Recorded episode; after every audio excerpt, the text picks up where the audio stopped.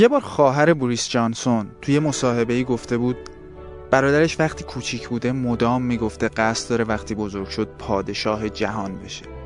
اگه نظرسنجی های این روزا رو قبول کنیم باید گفت بوریس جانسون فاصله چندانی با تحقق رویای کودکیش نداره. احتمالا به زودی به صندلی نخست وزیری انگلیس تکیه می‌زنه. هرچند انگلیس دیگه سال هاست پادشاه جهان محسوب نمیشه. من فرشیدم و در این قسمت از پادکست 24 درباره سیاستمداری صحبت می‌کنم که بهش میگن ترامپ انگلیس و به احتمال زیاد امروز و فردا به آپارتمان شماره ده خیابون داونینگ اسباب کشی می‌کنه جایی که خونه نخست وزیر انگلستانه.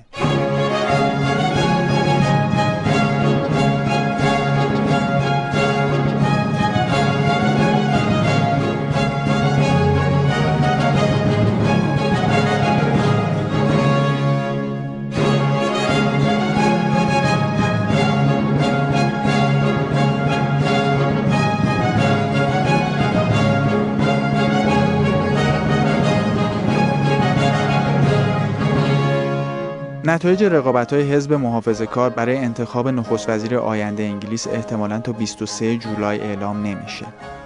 اما تا این لحظه هیچ کس فکر نمی‌کنه جرمی هاند بتونه در رقابت با بوریس جانسون پیروز بشه. سوال اساسی که جامعه انگلیس و حتی جهان با اون مواجهه اینه که مردی که قرار به زودی نخست وزیر انگلیس بشه چطور مردیه؟ برای پاسخ به این سوال اول باید ببینیم بوریس جانسون کیه؟ و چرا میگن شخصیت دوگانه متضاد یا حتی متناقضی داره It is not too late to save Brexit. A great Brexit for Britain. With a positive, self-confident approach that will unite this party, unite this house, and unite this country as well. بوریس جانسون توی انگلیس به ایراد مواضع متناقض و جنجال برانگیز معروفه. یه وقتی گفته بود زنای مسلمونی که برقع میپوشن صورتشون مثل صندوق پستی میشه. این اظهار نظر توهین‌آمیز توی انگلستان خیلی جنجال برانگیز شد. نیکی مورگان عضو محافظه کار پارلمان انگلیس معتقد آدمی مثل جانسون با اون اظهار نظرها اگه تو مقام نخست وزیری نظرات مشابهی عنوان کنه می‌تونه ضربات خیلی سختی به انگلیس وارد بشه. البته هری مونت که سالها پیش یادداشت‌های جانسون رو تو روزنامه دیلی تلگراف ویرایش می‌کرده نظر متفاوتی داره. مونت معتقده جانسون می‌تونه در این حال خیلی هم آدم خوشایندی باشه.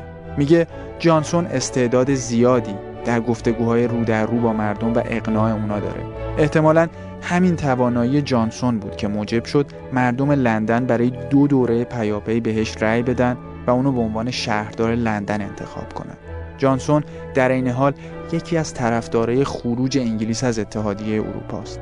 سال 2016 وقتی دیوید کامرون نخست وزیر انگلیس بود جانسون تو آخرین روزهای کمپین حامیان برگزیت در دفاع از خروج انگلیس از اتحادیه اروپا وارد میدون شد. میگن یه تنه تونست ورق و به نفع حامیان خروج برگردونه.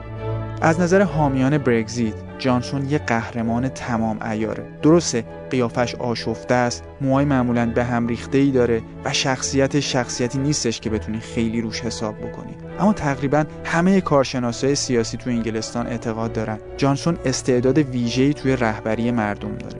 در موردش میگن بوریس جانسون می‌تونه مردم رو پشت سر خودش به صف کنه و اونا رو تو مسیری که خودش می‌خواد هدایت کنه. یه نظرسنجی منتشر شده روزنامه تایمز نشون میده. بوریس جانسون از حمایت 74 درصد از اعضای حزب محافظه کار انگلیس برخورداره. در حالی که جرمی هانت فعلا فقط 26 درصد از حمایت اعضای حزب داره. بوریس جانسون وعده داده که انگلیس حتی بدون دستیابی به توافق با اتحادیه اروپا در روز 9 آبان اتحادیه رو ترک می‌کنه.